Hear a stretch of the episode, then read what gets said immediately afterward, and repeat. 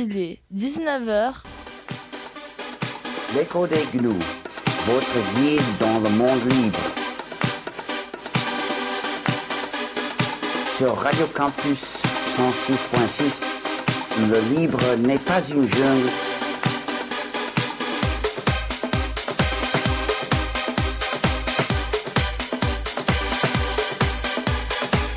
Le libre n'est pas une jungle comme le logiciel privateur.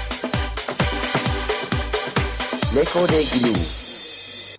Bonsoir à tous et bienvenue dans la 185 ou 6ème, j'ai oublié Ouais, le... euh, le- c'est- C'est phase B, Voilà, ça on est B. sûr. De l'écho des nous comme d'habitude, l'émission qui vous explique l'informatique libre avec Thomas ce soir. Bonsoir, il est 19h02 sur Radio Oui. Campus. Voilà, on fait le top horaire euh, à la main. Petit message à la radio. euh, Le cartoucheur est décalé. Ouais, Merci. voilà. Euh, ouais, Thomas et Sébastien. Oui Voilà, et, euh, et un invité, on a euh, un invité mystère. On le présente, on le présente, on le présente. Mais il va se présenter. Il va se présenter après. Voilà, il va se présenter après. Quel suspense, quelle tension dans cette émission, c'est un truc de fou. Euh, Quoique, donc on parle aujourd'hui. Quoi qu'on- de, de quoi qu'on parle dans le poste aujourd'hui? Euh, On va parler de logiciel libre. Ça, c'est c'est euh, un peu original. On est là pour ça, donc Voilà, bien. ça va faire dix ans qu'on parle de ça. On, bah, on va pas changer maintenant. Non. euh, voilà. Euh, et on va parler de d'infographisme, Oui, de dessin sur les ordinateurs. voilà. Voilà. Euh, on va parler de avec notre invité, dont je crois que c'est le métier. Il fait des dessins sur les ordinateurs, je crois. Et euh, voilà. Donc euh, on va voir. On va discuter avec lui, savoir comment il fait, quel logiciel il utilise, euh, voilà, est-ce qu'il a des autocollants Adobe sur son ordinateur ou pas, euh, est-ce qu'il est fan absolument, etc. Voilà. Et entre deux, on aura de la musique aussi, sélectionnée par Sébastien ce soir. Voilà. Très Et bonne si- musique. Tout, comme d'habitude. Et si jamais on veut nous joindre, c'est 0320 91 24 00. C'est formidable. C'est celui-là au moins Et c'est celui-là, et Ah, de putain. tête. Et de tête. Voilà. Après 8 ans d'émission, Et sur le webchat.freedot.net sur le canal de Ch'tinux. comme d'habitude. Et puis après sur tous les autres réseaux sociaux, mais là vous débrouillez, vous suivez, les- euh, vous cherchez. Voilà. On est là. Parce que sinon on va faire deux plans. Mastodon, Ouais, voilà. hein, hein, hein. Euh, donc voilà, donc on avait dit qu'on voulait avoir plein d'invités cette année, etc. et tout. Donc on a essayé de trouver des invités partout. Et, on- voilà, on- et, et donc on a, on a trouvé euh, Monsieur Duduf. euh, qui- Bonsoir. Bon voilà, qui, qui nous fait le plaisir d'être, qui de venir, d'affronter le- le- les, les- éléments pour venir jusqu'au au studio en direct live un dimanche 150 soir. km heure de vent dans la tronche en vélo. Un truc de fou quoi. Mais ça le fait. Mais il est là, donc merci à toi. Euh, donc vas-y, présente-toi. Tu, enfin, voilà, c'est un peu un peu rêche, voilà, mais présente-toi. Qu'est-ce que tu, qui es-tu toi? Allez, c'est parti. Alors moi je suis euh, Duduf comme on l'a dit, mais euh, en vrai c'est Nicolas Dufresne, mais on va rester sur Duduf, c'est bien. Ok. Et euh, je suis, euh, je fais du, du dessin animé pour être précis depuis 10 ans, à peu près 10 ans déjà. Mhm. Euh, et plus particulièrement, j'ai monté un studio d'anime il y a 2-3 ans, 2 ans et demi. Bon, ça se monte lentement un studio, donc la date est pas précise, donc on va dire 2 ans, 3 ans. Euh, qu'on a monté euh, à Wascal, à côté de Roubaix à l'origine, et puis maintenant on est à Saint-Amand-les-Eaux, où il fait meilleur vivre qu'à Roubaix. Et, euh, Ah, ça- punchline. c'est- voilà, ouais. Une émission engagée. On le et euh, ville communiste, hein, d'ailleurs, soit dit en passant. On est sur campus, tu sais. ville, voilà. ouais, ouais. Et, euh, et donc voilà, et on fait du, du dessin animé et on développe aussi un petit peu de, de, de logiciels libres euh, nous-mêmes. En plus d'en utiliser, on développe un petit peu les outils dont on a besoin et qui nous manquent. Ok. Et tu fais quoi comme genre de dessin animé? C'est de la. Alors c'est euh, principalement du court métrage euh, d'animation, souvent en 2D. Donc, euh, mais on fait aussi un petit peu de, de, de 3D. Donc la majorité du boulot c'est ça. On produit et on fabrique. Et euh, on fait un petit peu de 3D. On, a, on travaille un petit peu aussi après pour d'autres choses, mais moins souvent, comme des documentaires. On a fait récemment euh, sur Blender euh, des squelettes en 3D hyper réalistes pour un documentaire sur des squelettes en développement. Euh, et euh, on envisage aussi à l'avenir de faire une, une série télé ou plusieurs. On verra comment ça se passe. Euh, on a aussi des projets de long métrage dans les cartons. Enfin, plein de choses. Quoi. On est une jeune boîte, donc on n'a pas fait énormément de choses, mais on a beaucoup de projets. Ok. Et elle a un nom la boîte Elle s'appelle Rainbox. Rainbox. On assume le fait d'être dans le Nord. et quand on aura une filiale et qu'on sera une multinationale et que notre filiale sera aux Caraïbes, elle s'appellera Sunbox évidemment. On aura Snowbox dans, à Chamonix. Et, euh, Ok. Voilà, ce sera c'est un plan de- ouais, Chamonix, ça commence à être le. Au Canada, euh, tu peux taper ouais, on peut Snowbox. avoir- ouais, mais là ce sera Icebox. tu vois. Ice- Ah on a ouais. tout prévu, on a tout, Tout prévu. est prévu. Un pour chaque pays. Ah, le plan de développement est prévu sur Carrément, 50 ans. hein, c'est- Excellent. Euh, Et du coup, ouais, donc, euh, est-ce que tu peux juste nous décrire vite fait comment on, on- alors comment on fait un, un dessin animé, peut-être pas le- le- décrire comment on fait, mais les étapes qu'il y a dans un, un- une réalisation d'une d'une animation comme ça? Parce Alors, que nous, ouais. on, voilà, on imagine les mecs qui sont en train de juste euh, sur la palette graphique en train de faire un dessin et puis basta. C'est un peu ça en fait. hein. Ouais, mais c'est tout ce qu'il y a après Mais donc, autour. ouais, ouais, non, euh, ça commence déjà par l'écriture, euh, écriture de scénario. En fait, euh, c'est con à dire, mais euh, ça prend du temps. Euh, donc, il y a toute une phase d'écriture et de ce qu'on appelle de développement après. Donc, il y a à la fois le développement euh, qu'on avait appelé littéraire euh, autour du scénario, de, de, de la caractérisation des personnages et tout ça, et de développement graphique, donc les recherches de design de personnages, les recherches de décors euh, et de l'aspect du, du film en général. Ça, c'est valable quelle que soit la technique de fabrication après. Et ensuite, on rentre en fabrication qui peut varier suivant qu'on est en 3D ou en 2D. Euh, mais globalement, c'est la même chose. On a les personnages à fabriquer, les décors à fabriquer, puis faire l'animation, faire les mouvements, rassembler tout ça avec les effets spéciaux euh, dans une étape qu'on appelle le compositing, où on s'amuse à rassembler bah, les décors, les persos, les animes, les effets spéciaux la et compagnie. Quoi. Euh, une phase de montage vidéo, un petit peu de son, de la musique. Enfin, je dis un petit peu, mais euh, c'est la moitié du boulot, mine de rien, le son. Euh, la musique, et puis après, on emballe, on trouve un distributeur et on essaie de le vendre. Et quand c'est du court métrage, c'est pas évident. Ouais, parce que le circuit du court métrage est toujours. Donc, euh, Voilà. Donc après, suivant le type de production, il y a plein de, de circuits de distribution différents, euh, télé, cinéma, internet, globalement. Quoi.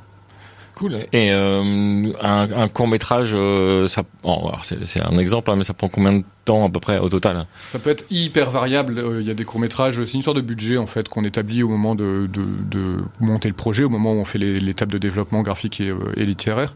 Euh, là, bon, pour un exemple, le, le film sur lequel on travaille en ce moment, le réalisateur a commencé à travailler dessus bon, il y a plusieurs années, mais après, au début, dans les phases de développement, il y a, il y a pas mal de pauses, de charges de financement, de charges de producteur, donc c'est difficile à dire. Mais une fois que ça rentre en fabrication, là, ça fait... euh, je pense qu'il aura mis deux ans à être fabriqué, ce film-là, à peu près. C'est un court-métrage d'animation 2D. En deux ans, avec, euh, on aura été 10 à 15 personnes à fabriquer euh, vraiment. Euh, sans compter après tout ce qui est production, administration et compagnie autour. Ouais, parce qu'il faut, il faut gérer aussi toute l'équipe. C'est-à-dire, ça doit Voilà, être un boulot en plein temps de, aussi de, de, de gérer tout ça. Complètement, surtout que bah, souvent c'est des coproductions parce qu'il faut rassembler des fonds de plus de différentes régions, de différents producteurs, donc euh, ça fait pas mal d'endroits géographiques différents, donc il y a aussi pas mal d'outils et de travail à faire pour, euh, bah, pour que les gens puissent bosser. Euh, Là, on était par exemple à la fois en Portugal, euh, à Lille et à, et à Bruxelles, et donc euh, il faut aussi des systèmes pour euh, que tout ça puisse se rassembler correctement, ce qui n'est pas toujours évident. Quoi. Euh, surtout à Où il n'y a toujours pas la fibre optique, euh, monsieur le maire, hein, message. On y va. hein, euh, Voilà, ouais, ouais. donc, euh, donc voilà, ouais, il y a aussi, y a aussi tout un travail d'administration autour de la fabrication qui est pas négligeable, quoi. Ok. C'est pas mal. Donc, euh, et tout ça, ça se fait. Euh, c'est du plein temps, c'est ou c'est des petits bouts, des machins. Ça se fait... Ouais, ça dépend des phases de fabrication. Euh, Il y a des phases, effectivement, on est à fond dedans à plein temps. Là, par exemple, on rentre dans la phase de finalisation sur le film de compositing parce qu'il va être terminé d'ici deux mois. Euh, donc là, à Rainbox, tout le monde travaille dessus à temps plein. Euh, avant ça, euh, bah, nous, on bossait sur d'autres projets, des choses un peu annexes, parce que euh, la fabrication avançait sur l'animation à Bruxelles. Avant ça, il y a eu un petit peu au Portugal. Donc en fait, ça dépend. Les studios travaillent un peu chacun leur tour, souvent, en fait.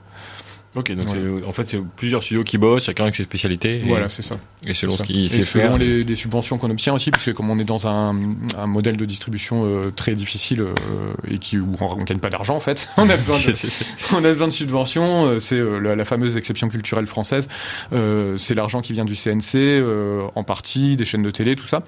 Et, et du coup, les- ces subventions sont aussi données par les régions ou des différents pays européens, et donc on doit fabriquer dans la région qui a donné la subvention. Forcément, c'est le, c'est le but, c'est un peu le deal. C'est euh, on vous donne 100 000 euros, vous en dépensez 150 000 dans la région. Euh, donc voilà. Du coup, c'est pour ça que le travail est pas mal éclaté entre différents studios très souvent. Ok, ouais, donc euh, c'est, euh, j'allais j'allais demander le modèle économique qu'il y a derrière les, les, les courts métrages, mais c'est toujours pareil. C'est, euh, en gros, c'est à fond entre guillemets à fond perdu, si, si je puis permettre pour les producteurs. hein. Ouais, ouais, ouais. En fait, les producteurs mettent un petit peu d'argent de poche euh, à eux, puisqu'il faut de- une part d'investissement privé. Il y a les chaînes de télé qui préachètent ou achètent les courts métrages. Là, par exemple, on a un préachat d'Arte euh, qui avait été fait euh, au moment du développement du film. C'est euh, 15 000 euros, hein, titre d'exemple, sur un film qui coûte 200 000 euros à peu près. Oui, c'est une Bon, petite, on petite partie, même, mais ça hein. se prend. Oui, ça c'est se une prend. petite partie, mais, euh, mais qui est importante parce que c'est elle aussi qui donne confiance aux, aux subventions. C'est-à-dire que c'est grâce à, à ce genre d'argent que euh, bah, les pouvoirs publics sont prêts à donner de l'argent parce que ça prouve qu'il y a un intérêt pour le film en fait. Et c'est surtout ça le, le critère pour obtenir une subvention. Subvention, ouais, pour, euh, Ouais. En gros, c'est un espèce de, de moi, c'est donnant donnant, et puis euh, Tout à fait. on se crache dans la main, et puis euh, presque, et, euh, et puis on y va. Voilà, c'est ça. Euh, bah c'est cool, enfin c'est vachement, vachement passionnant comme euh, au quotidien, Ah, ou fatigant peut-être aussi. euh, un des- peu des fois. fatigant aussi. Faut, faut, Faut pas trop aimer dormir en fait. D'accord. bah ça va, nous c'est euh, c'est à peu près le à peu près le deal qu'on a chez Linux, on ne dort pas beaucoup. Euh, et du coup, dans comment je oui, donc euh, là les, les courts métrages que tu as déjà réalisés, euh, toi tu les réalises avec quoi juste voilà techniquement euh, vite Alors fait, euh, techniquement, pour donner les noms, euh, nous on travaille énormément avec After Effects Ok. de Adobe parce que ça est devenu euh, bah, un peu par hasard ma spécialité. J'ai fait une école d'animation 3D à la base. Euh, j'ai travaillé pendant euh, 7, 8 ans, 6 ans, j'en sais rien, plusieurs années à Ankama, à Roubaix, Ankama Animation. Et euh, à j'ai fait un peu de 3D, j'ai fait un peu d'anime et j'ai fait aussi pas mal de compositing qui se fait sur After Effects. Et du coup, c'est euh, un logiciel euh, que j'ai pris l'habitude d'utiliser. Euh, et du coup, on travaille encore aujourd'hui énormément avec.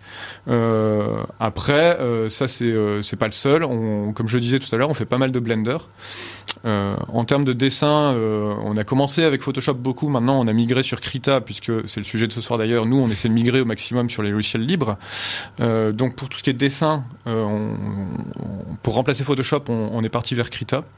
Ça, c'est nos principaux outils. Krita, After Effects, Blender. Après, il y a pas mal d'outils un peu plus secondaires. Il y a montage vidéo où on utilise Lightworks, qui est peu connu mais très utilisé au cinéma, notamment aux États-Unis. D'accord. Euh, un, bon, un bon moyen de vendre le soft, c'est de dire que c'est celui qui a permis de monter Pulp Fiction. Ça, Ah ouais, ça- ça gêne pose, pas et puis mal. voilà. Ouais, voilà. Mais Lightworks, c'est pas pour Prio. Alors si voilà, Lightworks c'est proprio, on n'a pas trouvé de logiciel de montage vidéo euh, efficace et professionnel encore euh, libre. On a, j'ai essayé plusieurs choses.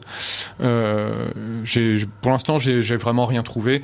De toute façon, le problème qu'on a en vidéo, c'est que les codecs qui sont utilisés sont très souvent proprio de base de toute façon. Donc déjà, on, 100% libre, on n'y arrivera pas parce qu'on est bloqué par les standards euh, télévision et compagnie et qu'on n'a pas le choix des codecs qu'on utilise. Je note les références en même temps sur le, wiki, c'est pour ça que ça, fait des bruits de touche. Je, je, c'est, c'est une émission hyper interactive, donc euh, euh, j'oublie des trucs, c'est compliqué de faire tout en même temps. Euh, du coup, oui, du coup, il y a des contraintes qui sont liées justement à des, euh, tu dis à des, des, des, des, chaînes de télé justement. Mhm. Euh, mais les chaînes de télé, elles vont, elles, elles continuent, enfin, ouais, elles ont, elles émettent toujours. Il y a toujours des télévisions qui traînent encore. Sur, euh, Tout à fait. Il paraît. Il paraît. Moi, j'ai plus, j'ai plus de télé depuis longtemps. moi mais non plus, mais encore. voilà, donc il y a plus de télé. Mais du coup, euh, à, à l'heure de justement d'internet et tout ça, le, même les formats vidéo, c'est pas euh, euh, des formats plus, je veux dire, plus standards, plus ouverts. C'est toujours Alors, des trucs peu bizarres. euh, standard, oui, ça a été pas mal standardisé ces derniers temps. On, bon, on a du MP4 partout. Il y a aussi des, des formats, euh, des formats ouverts, euh, comme le, le OGG, des choses comme ça. Donc, euh, on a des formats ouverts aussi. On peut faire un peu ce qu'on veut, quoi qu'il arrive. Quand on balance un truc sur YouTube, par exemple, lui, il le reconvertit en MP4 derrière. Et c'est servi en MP4 aux utilisateurs dans 90% des cas. Euh, après, euh, Internet n'est pas du tout notre euh, problématique à nous, puisque c'est la diffusion qui arrive en tout dernier, en fait, Internet. Mhm. On diffuse d'abord en cinéma, d'abord en télé, tous ces canaux-là. Donc, nos contraintes techniques, elles sont souvent liées au cinéma, puisqu'en fait, on se base sur la meilleure qualité de diffusion prévue, qui est le cinéma. Et le cinéma, c'est un format DCP. Le DCP, c'est du JPEG 2000, en fait. C'est le bon vieux JPEG 2000. Non. Ouais. Les films que vous voyez au cinéma sont des JPEG 2000 qui sont euh, sans perte, en compression sans perte, euh, et à 12 bits par couche, donc c'est c'est quand même de très très bonne qualité, même si c'est un vieux standard. Mais c'est un vieux standard. C'est un vieux standard, ouais, ouais. Euh, donc c'est juste une séquence d'images, c'est très lourd, c'est pour ça qu'il faut un serveur qui en a dans le ventre pour euh, projeter le truc, parce que euh, il faut cracher euh, 24 images par seconde à euh, 2x4 8 mégapixels euh, en JPEG 2000, donc forcément il faut que ça enchaîne quoi. Euh, et après il y a le son, le son est souvent propriétaire, c'est souvent soit du Dolby, soit du DTS, enfin c'est nos mots que vous connaissez qu'on a sur les DVD habituellement, hein, C'est ouais. ça. Euh, donc, euh, donc voilà, nous on est bloqué sur ces formats-là. Et on fabrique dans ces formats-là en fait. Oui, oui, forcément, parce que Voilà. si, si on veut les vendre, il faut, euh, Il faut bien que les gens puissent les lire. ouais. Sinon, ah, vous le prenez, vous le Après, le, l'autre problème qu'on a pour, euh, à propos des formats et tout ça, et du choix des logiciels, c'est que comme je disais tout à l'heure, on bosse en coproduction entre beaucoup de studios. Mm. Et donc il faut qu'on ait les mêmes outils. Et ça pousse à une espèce de standardisation et de, de, de ça limite le nombre d'outils logiciels qu'on peut utiliser. Si, si demain on décide de faire un, un long métrage sur Blender, il faut qu'on ait des coproducteurs et d'autres studios qui connaissent et utilisent Blender et sont prêts à utiliser Blender. Et il faut aussi qu'on ait des graphistes qui connaissent Blender. Oui, parce qu'il faut tout. tout Voilà. Et euh, donc il faut tout ça. Et quand on monte un long métrage et qu'on a besoin d'une centaine de personnes, euh, c'est pas c'est pas toujours évident de faire certains choix logiciels. Si on choisit euh, Maya de chez Autodesk, on sait qu'on n'a aucun souci. Mm. C'est pour ça que les logiciels c'est un domaine qui évolue très très très lentement dans notre domaine. Les logiciels, les formats, les codecs et tout ça, parce qu'il faut que bah, que tout le monde se mette à les utiliser en même temps, Mm. y compris les écoles. C'est un autre problème et c'est le serpent qui se mord la queue. C'est que les écoles elles forment bah, les étudiants vont, euh, aux logiciels qui sont utilisés dans les boîtes et les boîtes Ouais, euh, euh, utilisent les logiciels que les étudiants connaissent. Voilà. Donc puis- euh, faire rentrer Blender par exemple dans une école et dans les studios, c'est euh, un long combat. Mais étonnamment, ça vient. ça vient. Voilà. Petit morceau de musique? Ah, allez, un petit peu de morceau de musique. Ça veut rien dire ce que je viens de dire, mais c'est c'est pas grave. c'est pas grave. Bon, on va écouter le dernier au bout du fil.com. Ah j'ai- que j'ai pas eu de réponse. Non, mais de- j'ai pas. On... Eric, Eric, si tu nous écoutes, on, on te veut dans l'émission. viens. Viens. On s'arrangera, euh, duplex téléphonique, machin, on s'arrangera. Et le dernier au bout du fil, c'est Subdivision of the Masses de Philippe Weigel sur Radio Campus 106,6. Vous écoutez les Coding Nous.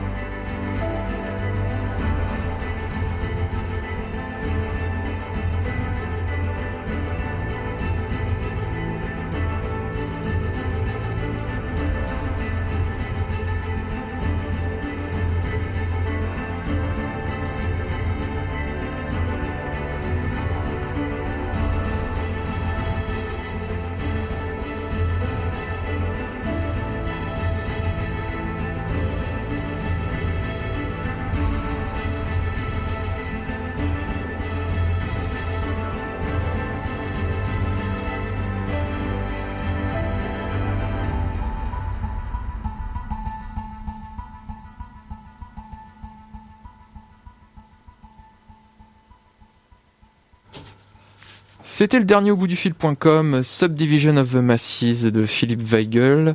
Euh, Radio Campus 106,6, c'était, c'était bien? C'est bien, c'était bien, Hein? c'était bien, C'était bien. bien? Ça, ça, ça, ça, ça détend, nous, on est bien en studio là. Ouais. super, là. Deuxième partie de l'émission euh, consacrée à l'infographie et le libre. Est-ce qu'on peut totalement passer sur du libre quand on est infographiste Bah, C'est la question à laquelle on tente de répondre ce soir avec euh, notre invité euh, Nicolas dit Duduf. Voilà. Euh, on, on, nous- on, nous- on nous- sur le chat, il y a Euh, Costalfy qui nous dit euh, euh, oui c'est pareil euh, dans les écoles de photographie où on fait du, graphisme euh, ou, ou de la photo on a Adobe avec Photoshop et Lightroom. Et du coup nos profs nous apprennent avec Photoshop et Lightroom. Et du coup on sort on fait du Photoshop et après on se mord la queue. Mais il n'y a pas moyen de, de biaiser le truc à un moment? C'est compliqué. Alors, comme je disais, il y a, euh, le problème des entreprises qui, euh, qui ont du mal à changer le logiciel et donc les écoles aussi. Après, pour, euh, par exemple, pour une école de photo où tu as plus de gens qui bossent tout seuls derrière, je pense que c'est moins gênant d'essayer de passer sur Darktable et, et d'autres logiciels. Après, il faut une volonté. Il faut une volonté des profs, déjà. Euh, je pense que ça vient beaucoup des profs et des étudiants qui vont réclamer. Et après, de ce que je vois dans les écoles, pour, pour être prof dans plusieurs écoles, euh, il y a aussi le besoin de convaincre le responsable pédagogique, euh, le mec à l'informatique euh, qui va devoir installer les trucs. Enfin, il y a aussi plein de gens au-dessus qui connaissent plus ou moins, suivant les écoles et tout ça, euh, qu'il faut réussir à convaincre. Et là, on se heurte au problème qu'on a avec tous les logiciels libres qu'il y a toujours eu. Hein, c'est que ça n'a pas une image pro parce que parce que ça n'a pas une image pro libre ou parce que l'interface elle est moins belle, euh, Mhm. parce que voilà, pour plein de raisons. Euh, Il y a aussi le fait qu'en face, les éditeurs, et notamment Adobe, euh, ils font de la com, ils ont des budgets com énormes et euh, ils peuvent faire tout ce qu'ils veulent. Et du coup, euh, ben, la com, euh, on peut dire ce qu'on veut, mais ça marche, quoi. Ça donne une image, en tout cas, à l'entreprise et tout ça, que les logiciels libres auront pas. Il y a aussi du support. Euh, euh, fourni avec les logiciels. Quand on est quand on a un abonnement Adobe euh, en, en Enterprise ou un abonnement School ou Education ou je sais plus comment ils appellent ça quand on a tous ces trucs là on a aussi du support avec. C'est-à-dire qu'on a des mecs de chez Adobe qui sont là au bout du fil si on a le moindre souci. Si on veut déployer le logiciel sur euh, 150 ordinateurs d'un coup on peut enfin il y a plein de choses comme ça que sur les logiciels libres on n'a pas. C'est toujours un peu plus route c'est un peu plus galère. Donc il faut une vraie volonté et il faut convaincre les gens qui vont devoir gérer ça de de changer de soft. Donc c'est ça qui est pas si évident Parce que si, on voit les, euh, bon après on sait qu'il y a des, euh, il y a des euh, dans des écoles où les écoles sont maquées avec un éditeur parce que voilà ça finance une partie de des frais etc et on file des licences à tout va parce que voilà on est tranquille. Et comme ça ça nous fait les étudiants sont tous captifs et on est tranquille. Et mais quand on voit donc ça c'est effectivement l'effet euh, l'effet euh, grosse boîte pognon etc et tout. Mais quand on voit une boîte euh, la fondation Blender qui euh, met beaucoup d'argent sur du débugage et justement la professionnalisation d'interface que l'interface de Blender depuis euh, le- les débuts elle a quand même sacrément changé. Euh, au début bon, il y a toujours plein de trucs partout etc et tout mais au début c'était euh, c'était encore moins en fait, tout- quasiment tout au raccourci clavier il y avait Ouais. pas de bouton. Si on met s'il y a des gens qui arrivent à, à- à- le modèle de justement d'une fondation qui vient appuyer un logiciel libre ou une suite une suite de logiciels, est-ce que ça pourrait être viable pour d'autres logiciels ou il faut vraiment des des choses qui seraient vraiment utilisées comme Blender, des trucs comme ça? Ah, c'est une, super bonne question. Euh, je sais que Blender, tout ce que, tout ce que tu décris, ça joue sur le fait que Blender commence à arriver dans le milieu professionnel. Euh, nous, on va bosser sur un long métrage sur Blender. On, commence des développements euh, avec Arnaud Deminck à, à Roubaix et l'Enclume à Bruxelles sur des recherches sur fabriquer un, long métrage sur Blender qui sera sans doute un des premiers en France. Je crois que ce sera le premier, j'en sais rien en fait. Du coup, Blender, ça commence à marcher. Il y a aussi des gros studios. euh, je crois que c'est Cube Creative à Paris qui se met sur Blender. Euh, donc ça, ça vient et c'est lié à la présence d'une fondation derrière. C'est lié à un développement très actif. C'est lié euh, au fait aussi que euh, ils sont assez à l'écoute des professionnels en termes d'évolution du logiciel et tout ça. C'est disons que Blender, c'est plus c'est plus vraiment roots comme on a comme l'image qu'on a d'un logiciel libre. Blender rentre un peu plus dans la case que je, où je mets Firefox et, euh, et Ubuntu par exemple, où on où ça devient des, grosses choses très stables qui marchent bien et qui qui ont euh, qui, qui, qui jouent pas dans la même cour en fait. Le problème de tous les autres effectivement, c'est que euh, bah, si je vois si, si on utilise Darktable, c'est vrai que euh, derrière on n'a pas le sentiment qu'on va qu'on va avoir du support, on sait pas trop comment on va évoluer le truc, on sait même pas s'il y a du développement actif pour certains. Et, et tout ça, ça peut rebuter quand même. C'est ça qui est compliqué en fait. Donc oui, je pense qu'il faut passer un certain, faut que le logiciel ait une certaine inertie en fait pour euh, pour qu'il soit plus facilement accepté.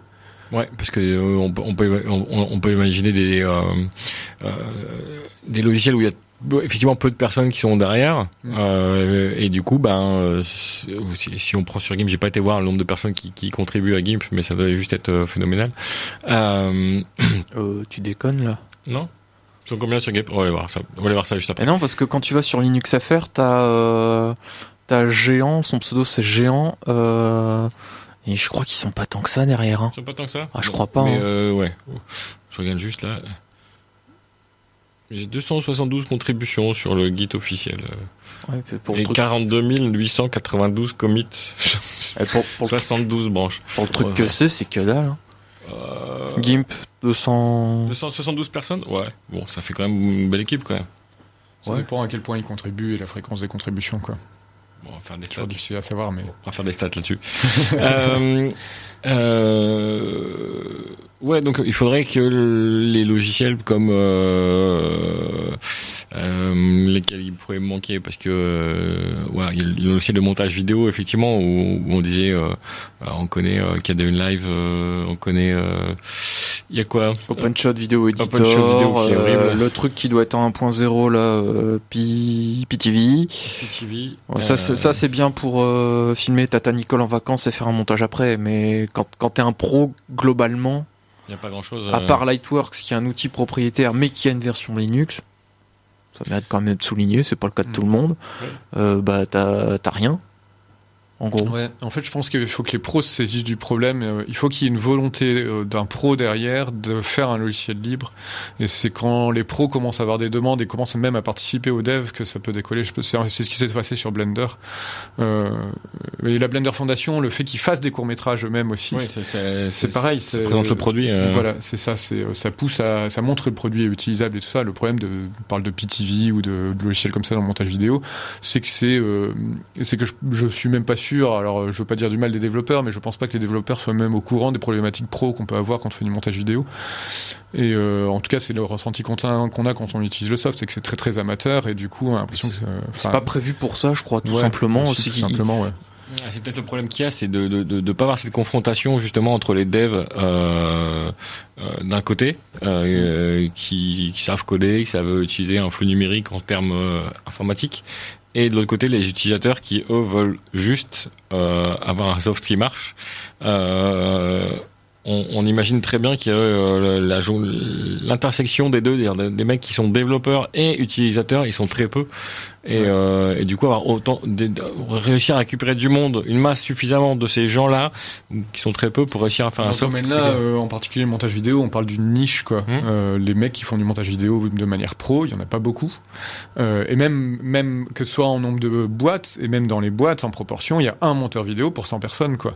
Ouais, donc, Donc même en nombre d'utilisateurs, on est sur des, sur des, un nombre tout faible, tout petit, quoi.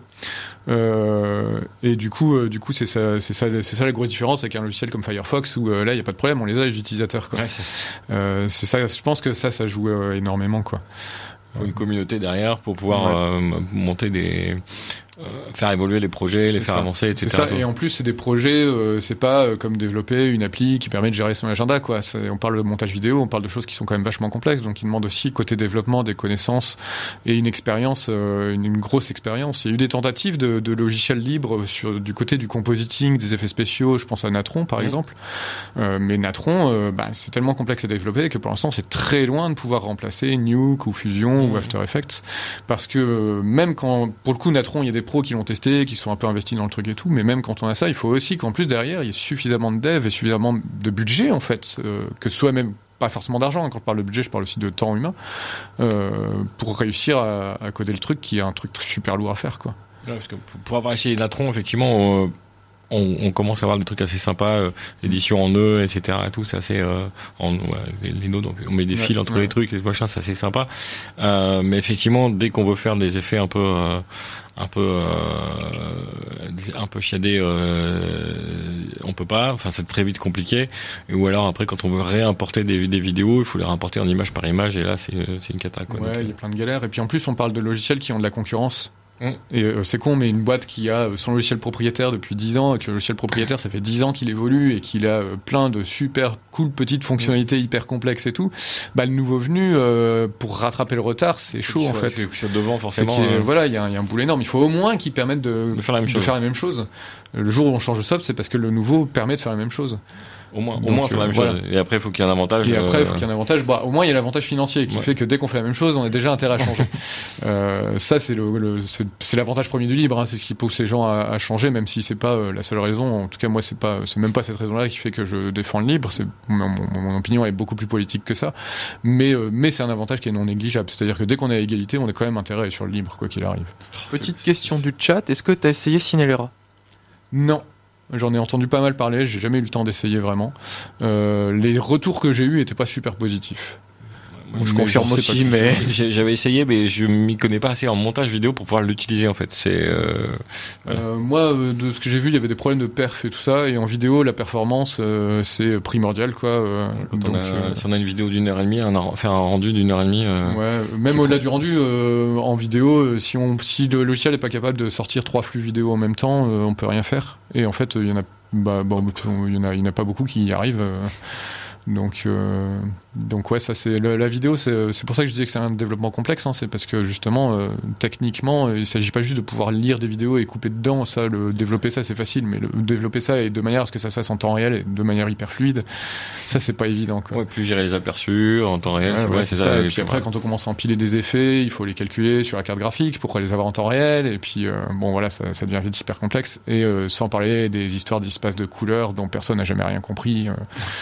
Ouais, c'est vrai, quand on ouvre des images, même dans GIMP, et qui te fait, euh, c'est du ça, Ouais, tu cliques sur oui. Oui, oui. Tu cliques sur oui, tu comprends rien, mais tu cliques sur oui. C'est du CRGB, WMA. C'est quoi Pourquoi il dit l'écran RGB Ouais, ok, c'est bon, vas-y. Ouais, moi, ça marchait. Ouais. Euh, euh, je n'ai jamais réussi à importer une vidéo avec Cinderella du temps où j'avais une caméra Sony avec une cassette. Voilà. wow, mais il faut peut-être mettre à jour. Hein. Euh, ça aussi, ça marche pas très bien. Est-ce que les logiciels libres manquent de testeurs qu'on paye? Euh, Oui, parce que les testeurs qu'on on, on paye pas de testeurs en fait euh, En dans fait, le on n'a pas de logiciel quoi libre. payer les gens. On n'a pas de quoi payer les gens. Voilà. Les logiciels libres sont très souvent gratuits et, euh, et on n'a pas de quoi payer les gens. Euh, quelquefois, il y a des mecs qui bossent dans des boîtes qui sont payés pour développer le soft que la boîte utilise, mais c'est très très rare.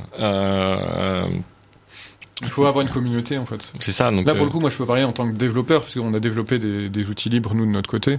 Euh, euh, ça prend du temps, en plus. Bon, avoir une communauté, si ton truc, il est utile et qui marche bien, ça se fait. On a réussi. Euh, avoir une communauté qui participe et qui envoie des... Même qui, euh, quand il voit un bug, au lieu de râler ou de rester dans son coin, euh, fait un bug report. en disant, il y a un- ouais. C'est un utilisateur sur 1000, donc il faut déjà une petite communauté pour avoir, euh, pour avoir suffisamment de retours de bugs et pouvoir corriger. Donc ouais, le problème du test, euh, c'est un des problèmes qu'on a quand on n'a pas de budget. Ouais. Si tu testes pas, c'est- pas besoin. T'as les utilisateurs pour ça normalement. C'est Ouais. ce qu'on dit. Tu testes pas, t'as les utilisateurs pour Bah, ça. après, c'est l'intérêt du libre, c'est que comme c'est gratos, si ça marche pas, c'est pas grave. On peut toujours dire, Ouais. euh, je m'en fous, je te l'ai pas vendu, alors euh, je le corrigerai dans un an. C'est ça.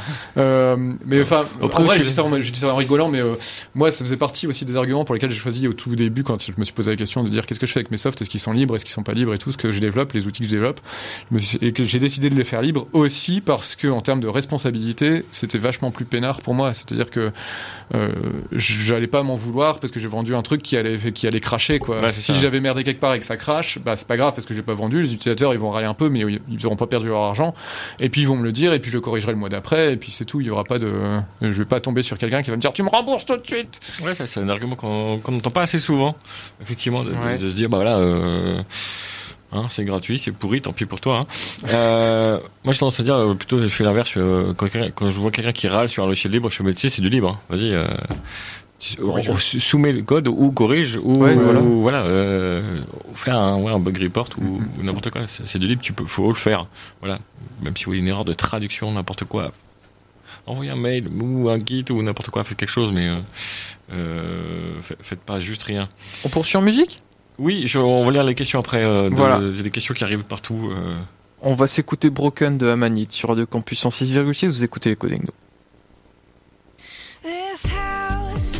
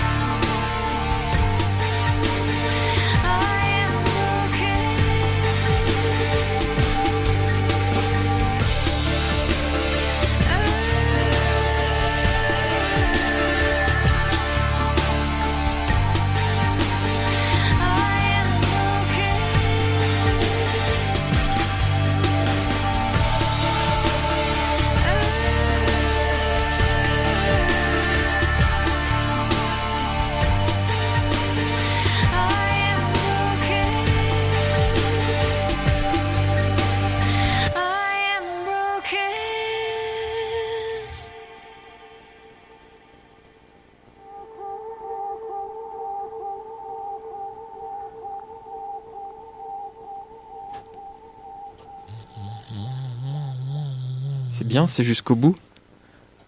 C'est mieux qu'on soit jusqu'au bout. Oui, c'est vrai. Les morceaux de musique. C'était Euh, Broken de Amanite euh, sur de campus en 6,6, troisième partie de notre émission euh, consacrée. euh, et est-ce que quand t'es graphiste, tu peux passer totalement sur des outils libres Non, c'est- non. Merci, Bon, c'était bah, euh, voilà. C'était l'écho des gnous. On euh, finit avec 20 minutes, on laisse la, la suite. Euh, on a plein de discussions sur euh, Ouais. justement le, le, le bah sur les, les- est-ce qu'on mais on va on va revenir là-dessus hein, on va faire une émission là-dessus parce qu'il y a beaucoup de discussions là-dessus sur est-ce que les logiciels libres doivent rester gratuits? Euh, Vous avez deux heures. C'est ça. Il est préférable selon moi de sensibiliser le grand public au financement des développeurs de façon bénévole. Ah, Ah, ça me parle un peu ça. développer des, des, des- de quoi? Financer des développeurs bénévoles? Tu Oui, finances un développeur bénévole des- des développeurs bénévoles, mais. euh, Euh, Ouais. Non, mais le, le, le, financement, euh, c'est un truc qu'on se, une question qu'on se pose nous, qu'on s'est énormément posé parce que ce qu'on développe euh, nécessite financement. On peut pas le faire gratos. On peut pas continuer de bosser gratos. Ouais. Le logiciel reste gratuit par principe. Euh, je, pense pas que le libre soit compatible avec le moindre, la moindre notion de payant. D'abord parce que de toute façon, du libre c'est pas protégeable. Donc si on le vend, il y aura un Google qui va le filer gratos Ouais, à côté de nous. On va vendre une copie et, euh, et après c'est fini. Ouais, il y a des softs qui le font. Il y a, il y a des, il y a des- Des softs des qui jeux font, notamment qui sont euh, vendus, compilés et, et, voilà, les codes sont Ouais, dispo. voilà. Et après, il faut trois plombes pour le compiler, mais euh, Ouais, mais après le jeu, c'est un monde particulier. Encore les gens ont l'habitude de payer dans le jeu vidéo. ouais, c'est vrai. Ouais, ouais. Mais donc voilà. je- et, et puis euh, de toute façon, au-delà de ça, euh, c'est ce que je disais, c'est que pour moi, le, le- bah, euh, c'est pas compatible en termes d'éthique. Je vois pas l'intérêt de faire de, de choisir du libre si c'est pour vendre derrière. Enfin, je, trouve qu'il y a une incohérence euh, claire et nette euh, de- de- d'éthique en fait, tout simplement de, raisonnement. Je comprends pas quoi. Parce que vous, vous avez développé des logiciels libres dans, dans votre boîte. Alors nous, on a développé des logiciels libres dans la boîte. Moi, j'ai commencé en fait tout seul quand j'étais salarié CDI à Ankama. le soir et le week-end, j'avais que ça à foutre. j'ai commencé à développer. Sachant que j'étais pas développer, donc j'ai commencé par apprendre à développer et après j'ai développé. On, t'a- on a, on a du temps libre chez Ankama en fait. Euh, je- ouais, il moment, reste un peu, quand même. euh, à un moment, euh, tu t'es pas obligé de faire plus de 35 heures semaine. les, Ok. les- disons que Pendant que la pizza cuit, tu sais, euh, quand tu rentres chez toi. Ah oui, c'est ça, ouais. c'est ça. Euh, non mais voilà, du coup j'avais bossé un petit peu dessus, et puis même à Ankama j'avais eu un, petit peu de temps à un moment pour faire du dev, euh, pour me former, pour faire des trucs, euh, des outils qui servaient en interne, tout ça, alors que c'était pas vraiment mon boulot, mais ça m'amusait de faire autre chose en fait. Et euh, bref, euh, quand je suis parti d'Ankama, tout ce que j'avais commencé à faire à ce moment-là, il y a un outil en particulier qui s'appelle Duik, qui est une extension d'After Effects. Alors oui, je sais, c'est un peu paradoxal que de faire une extension libre d'un logiciel pas libre. Et en même temps, Non, ça montre aux gens que le libre euh, existe. voilà, Euh, ça montre aux utilisateurs qui se sont jamais posé la question euh, ce que c'est un truc libre, parce qu'en fait, il y a plein de gens qui savent pas du tout ce que c'est, quoi. Euh, et donc, ça commence à prendre l'ampleur, il commence à y avoir beaucoup d'utilisateurs. Euh, quand je dis beaucoup, c'est vraiment beaucoup. hein. On est à 1000 téléchargements par jour. Ah oui. Donc, euh, Ah, c'est vrai, c'est- ouais, on, est, on a quand même. Et du coup, quand du on a ce nombre-là, euh, ah ouais, en termes de pognon à se faire, euh, j'ai calculé, j'aurais gagné, je peut-être un million d'euros. Et Euh, je pense que j'aurais fait plusieurs centaines de. Je suis sûr que j'aurais fait plusieurs centaines de milliers d'euros si j'avais vendu le truc, euh, que je n'ai pas fait évidemment, mais qui donc qui a pris une certaine ampleur, qui nécessitait quand même, si on voulait le faire bien et continuer de faire les choses bien, d'avoir du budget. Et donc on s'est posé des questions de financement et je me les pose encore aujourd'hui de comment on fait pour financer un logiciel libre. Quoi. On a fait deux campagnes de crowdfunding euh, qui ont fonctionné qui nous ont permis ouais de en fait euh, ce qu'on a fait c'est qu'un crowdfunding il faut que soit que ça corresponde c'est ponctuel en fait c'est un peu le défaut. Euh, le défaut entre guillemets ça montre pas qu'il y a un développement de logiciel c'est un truc qui dure qui, qui se fait dans la durée qui, qui est pas euh, je développe aujourd'hui puis après j'ai fini et je rends mon truc. Un logiciel c'est ça s'arrête jamais en fait si on veut faire ça bien euh, il y a tout le temps des nouvelles fonctionnalités des bugs à corriger des trucs à améliorer euh, voilà. Mais du coup le, le- ce qu'on a fait pour le crowdfunding c'est qu'on a prétexté de faire une nouvelle version. On a réuni euh, plein de features qu'on avait en tête qu'on voulait faire et on a dit bah voilà ça va être une nouvelle version on va la crowdfunder en réalité, au moment du crowdfunding, on a déjà commencé de développer les features qu'on voulait et tout ça. Oui, quoi. c'est- Mais c'est un moyen de trouver l'argent. Euh, donc nous, on a fait comme ça, ça marche pas mal. Ce qu'il y a, c'est que c'est une, une énergie de dingue. C'est qu'en fait, euh, en temps, en temps de travail, euh, il y a une grosse partie du crowdfunding qui passe lui-même dans la promotion du crowdfunding. Oui, c'est oui, ça qui est un peu débile, un peu frustrant. C'est un boulot Le- plein temps, ça c'est. euh, Ouais, ouais, ouais, c'est terrible. L'autre truc super frustrant, c'est que euh, bah, sur le dernier, par exemple, on a récolté 12 000 euros. Alors que je vous dis, on a 1000 téléchargements par jour. Donc en nombre d'utilisateurs, franchement, on en a plusieurs dizaines de milliers facile. Et ces 12 000 euros, on les a récoltés avec 270 personnes seulement. Ouais. Et donc, euh, autant la somme, c'est bien, autant 270, je trouve ça dommage, parce qu'en fait, je me dis, la, la quantité de gens qui contribuent au logiciel qu'ils utilisent est ultra faible. Et euh, moi, c'est ça que je trouve super dommage encore, et c'est là où je suis pas encore satisfait de la façon dont on finance nos logiciels libres, même si on y arrive en financement participatif. Ouais, pourtant il y a des, euh, il y a de plus en plus de, de, de plateformes qui permettent de faire euh, euh, du financement, on va dire au quotidien. Alors ça, du coup, oui, je suis inscrit sur Patreon. Donc des gens me donnent 1 à 4 dollars par... ce- la moyenne doit être à 2 dollars par mois sur Patreon. Ça, ça marche mieux que les campagnes de crowdfunding, étonnamment. Je sais plus combien j'ai de Patreon. J'ai à peu près, je suis à peu près à 800 dollars par mois. Euh, Ah, c'est pas mal, c'est vraiment pas mal. Après, c'est loin de, ça fait pas 800 euros, hein, parce que Patreon prend sa part, PayPal Mm. prend sa part, la conversion en 2 dollars en euros prend sa part aussi. Il te reste quoi au final Donc, euh, je pense qu'il reste 500 euros par mois. Je sais pas exactement, mais si c'est à peu près Ça ça. fait, euh, ça fait une, une partie qu'on peut attribuer à Ce ouais. ce qui est pas mal, ce qui est pas mal. Euh, mais professionnellement, c'est vraiment insuffisant parce que euh, si c'était du salaire, alors là, je prends comme don personnellement euh, parce que comme ça, c'est bah il y a pas de fiscalité dessus. Mmh. Si c'était du salaire, Il reste plus rien. ce serait euh, bah ouais, si c'était du salaire, il resterait 250 euros net dans la poche de la personne qu'on paye avec. Donc c'est ça marche pas non plus en fait. non, parce qu'au prix d'un dev, ça fait une demi-journée d'un bon dev. Donc, Voilà, euh, peu Euh, près ça, quoi. euh, Euh, non, mais du coup, euh, ce qui marche, c'est de jouer sur tous les fronts, quoi. On a euh, un formulaire de don sur le site internet de, de la boîte, on a le Patreon, on a les campagnes de crowdfunding régulièrement, euh, on va tester les goodies là bientôt, on commence à faire des t-shirts, des conneries comme ça. Euh, et voilà, en jouant un peu sur tous les tableaux comme ça, on se dit que ça peut marcher. Les tutoriels aussi, ça, on fait, on fait du tutoriel qu'on vend pas cher du tout, mais qu'on vend et qui rapporte un peu d'argent, qu'on réinvestit dans le développement. Mais euh, c'est ça qui est compliqué, c'est qu'il faut vraiment aller chercher l'argent. euh, on a l'impression de mendier un petit peu des fois parce qu'on va chercher l'argent à toutes les portes, mais en même temps c'est tout juste. Ça marche, mais c'est tout juste quoi. Ouais, bah ouais, donc, euh, mais euh, euh, c'est toutes les questions qu'on a sur le, le, le chat en même temps. C'est euh, euh, c'est comment on fait pour financer euh, financer ces- des, des projets comme ça qui, qui ont besoin d'être financés sur le long terme. Et du coup, il y a des gens qui parlent de goodies, de faire télécharger les sources, enfin de faire payer les sources à télécharger. Euh, non, ça c'est faire payer les sources, ça, c'est vraiment non, ce qu'on veut pas. C'est pas, c'est absolument le contraire de ce qu'on veut. Ouais, ouais. C'est plus du libre du coup. Euh, parce que la liberté de, de, de regarder les sources, de les modifier, ça marche pas. C'est plus du logiciel libre. Euh, mais effectivement, les goodies, etc. C'est, euh, ça peut, euh, ça peut marcher. Je sais que pour euh, tourner autour de euh, la distribution Arch Linux, etc. Et tout, il y a beaucoup de, de goodies, euh, t-shirts, mugs, etc. Et tout, et ça, ça, ça, ça fait une. En gros, je crois que ça s'appelle l'architecture, euh, l'infrastructure euh, technique de, des serveurs, etc. Et tout. Ah ouais, ça, ça marche pas mal. Le, le problème de ça, c'est que ça fonctionne quand on a euh, déjà une communauté et que, un produit existant. Le problème du logiciel libre, il est pas le financement du logiciel libre, ça se fait en fait. On y arrive. Il y a plein de, plein de choses qui sont là pour prouver qu'on y arrive. Le problème du logiciel libre, il est dans le financement, dans le financement a priori et pas a posteriori. C'est-à-dire, j'ai une idée de logiciel et j'en ai moi d'ailleurs. j'ai plein de choses que je veux développer que qui verront peut-être jamais le jour parce que impossible à financer en amont.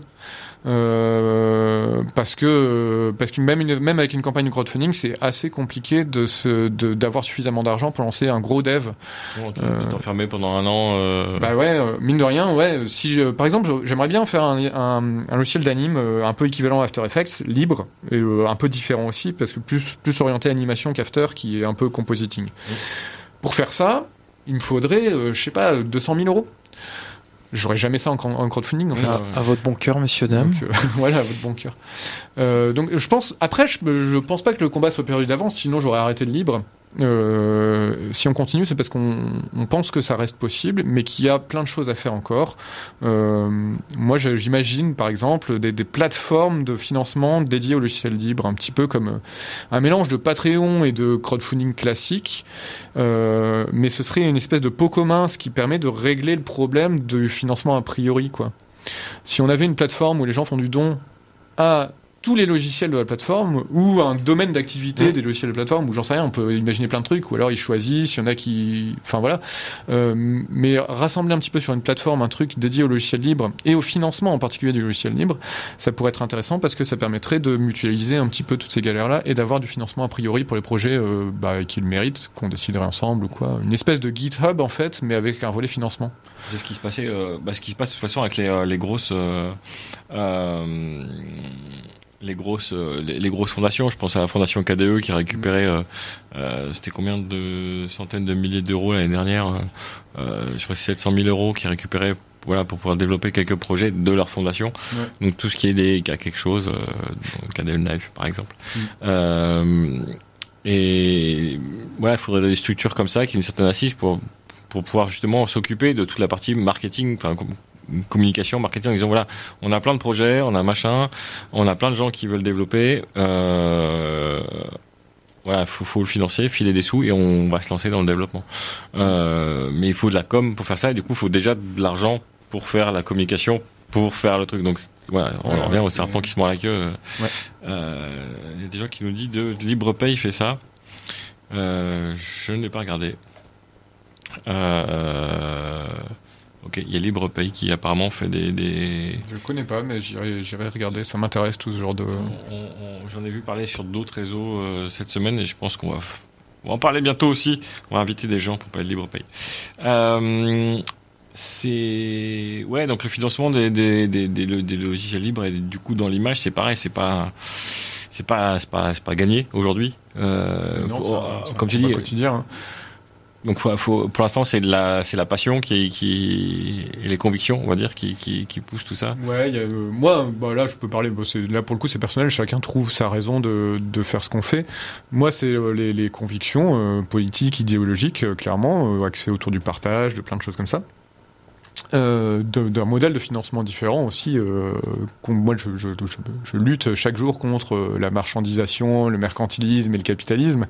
Et euh, ce que je fais dans le logiciel libre, euh, c'est très lié à ça. C'est une façon de, de ne pas bah, de pas de pas marchandiser ce que je fais. Euh, et puis l'autre chose, c'est aussi que comme on fait du libre, du gratuit, du partage, et que c'est quand même des valeurs qui parlent à pas mal de monde, mine de rien, euh, euh, bah ça fait que c'est ça qui fait que les outils, euh, que mon outil a du succès en l'occurrence, euh, et ce succès-là, ça m'apporte plein d'autres choses. Pas pour le coup, pas beaucoup d'argent, mais par contre en reconnaissance, euh, c'est quand même super flatteur d'être invité, euh, euh, que ce soit à la radio ou à faire des conférences ou tout ça. Enfin, je, je suis invité euh, pour des conférences euh, souvent, on me demande mon avis. Euh, euh, Enfin voilà, je suis connu un peu partout. euh, C'est la gloire, et, en fait, c'est ça qui ouais, t'intéresse. et ben, ouais, c'est vachement agréable la gloire. Hein. Ouais, j'ai- Essayez, vous allez voir. j'ai essayé un peu Donc voilà. Alors par contre, la difficulté, c'est que ça se prévoit pas. Hein. Ça, ça te tombe dessus. C'est un coup de bol. euh. Moi, je, je m'attendais pas à ce que euh, le mot Duduf soit connu dans le milieu de l'animation euh, comme il l'est aujourd'hui.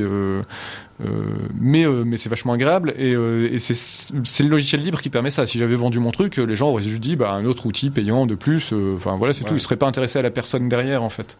Et donc c'est ça qui est cool. Et c'est ça aussi qui a fait que j'ai pu monter ma boîte de prod de dessin animé parce que cette notoriété-là m'a ramené euh, des projets de dessin animé, euh, des choses comme ça, puisque euh, ça montrait d'abord qu'on aimait le partage, qu'on aimait bosser, qu'on aimait le métier qu'on fait, et ça montrait aussi qu'on avait une certaine expertise des outils qu'on utilise, Ouais, de l'animation et tout ça, puisque euh, parce qu'on a fait un truc qui fonctionne et qui est beaucoup utilisé, donc ça prouve qu'on sait ce qu'on fait, et donc ça ramène du boulot.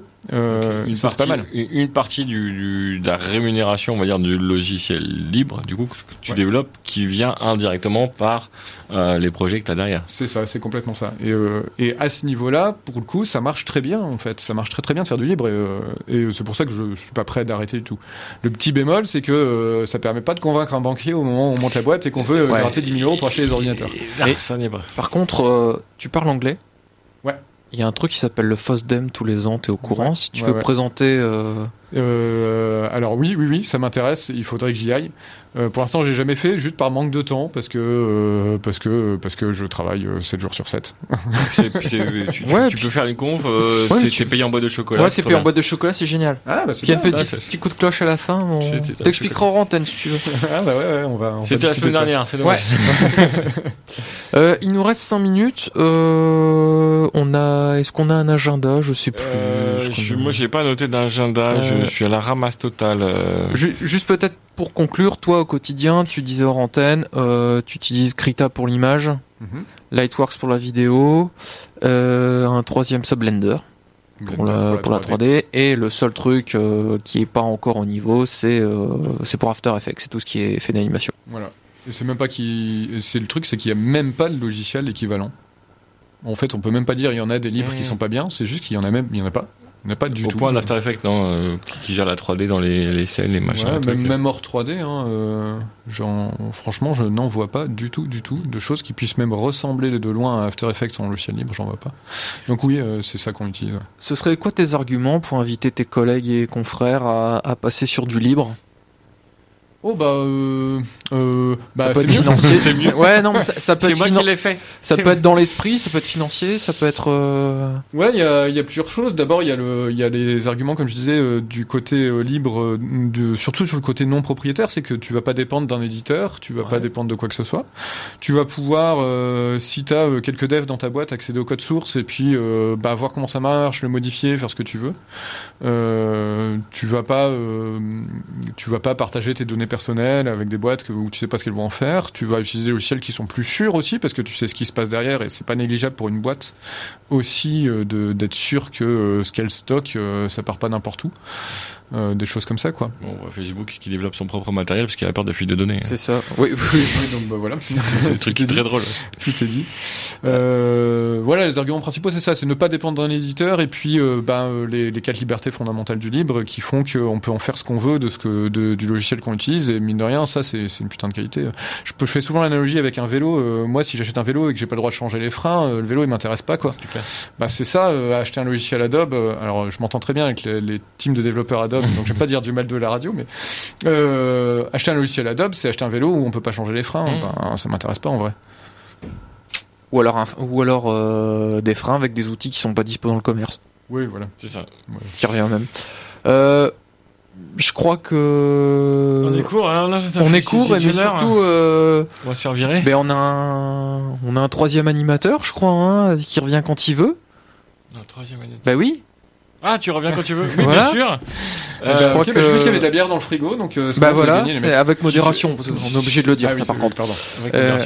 Euh, ouais, c'est, c'est, c'est- bah, merci euh, Dudu. t'es Ouais, venu, merci. euh, plein de bonjour. On, on peut- on peut trouver tes infos sur Ouais. euh, Euh, ouais, en Point général, ouais, cherchez du du sur, euh, pas sur Google, sur DuckDuckGo. Ouais. Euh, Ou Startpage, et ou vous allez trouver des trucs. Sur, euh, Voilà. sur, donc c'est Et, dudu.com. ouais. Et mon studio d'anime, c'est euh, Rainbox. Euh, c'est une coopérative, donc c'est point coop. Euh, ce qui rejoint toutes les mettra histoires que j'ai ça, on racontées mettra ça sur le wiki. Je le mets, Voilà. je le mets en live. En live. Euh, on va parler de l'émission dans deux semaines. Dans deux semaines, on continue un petit peu sur le même sujet parce qu'on va parler d'un projet qui a été développé à l'université d'abord de Lille 1 puis de l'université de Lille euh, qui s'appelle qui s'appelle Pod et on va parler de comment euh, à l'université de Lille on promeut les outils on promeut les outils vidéo libres. Non. Si Non. si si on peut le faire. Dites-moi pas que c'est pas vrai. Bah si c'est vrai si parce que c'est c'est mon université donc je je, je, je sais c'est pas des mensonges. Tu travailles en plus là-dedans. Euh, ben c'était là, puis Alexandre et Pierre évidemment la semaine prochaine pour toute l'actualité du logiciel libre. C'est clair. Euh, ben c'était la 185 ou 6ème phase B, je sais Moi, j'ai plus. mis 5B. mais- Ouais, on remercie notre invité, Encore merci Nicolas. Las du Duf, ouais. Euh, Rainbox. Rainbox.coop si on veut te, tes coordonnées. Prod.coop. Ah, non, mais faut pas le Rainboxprod.coop. dire, moi je viens de Ah, modifier. Ah. Allez sur wiki.chinux.org sur le topic de Ah, l'émission de ce soir. Euh, nous on se retrouve dans deux semaines, Thomas. Bien sûr. Voilà. Avec grand plaisir. Avec euh, une nouvelle émission, on restera à- un tout petit peu euh, dans le sujet, euh, sans, euh, sans, euh, sans trop dévier. Et puis, euh, et puis voilà, ça, se- ça se passera comme ça. Allez. Bonne soirée à tous. Bon dim dim. Salut. Sur Radio Campus 106.6, le libre n'est pas une jungle.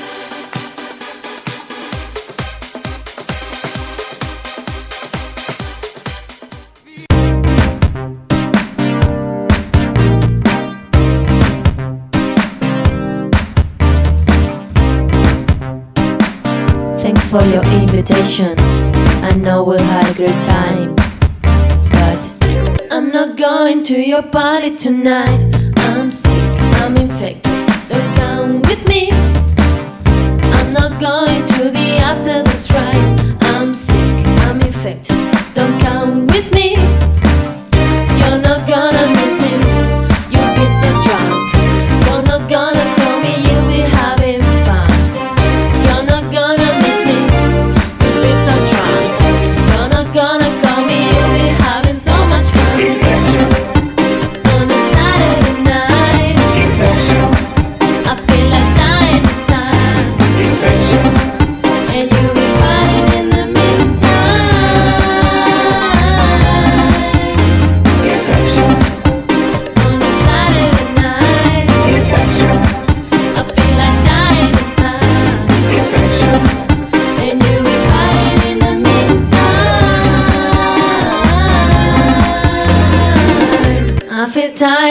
I can't go outside.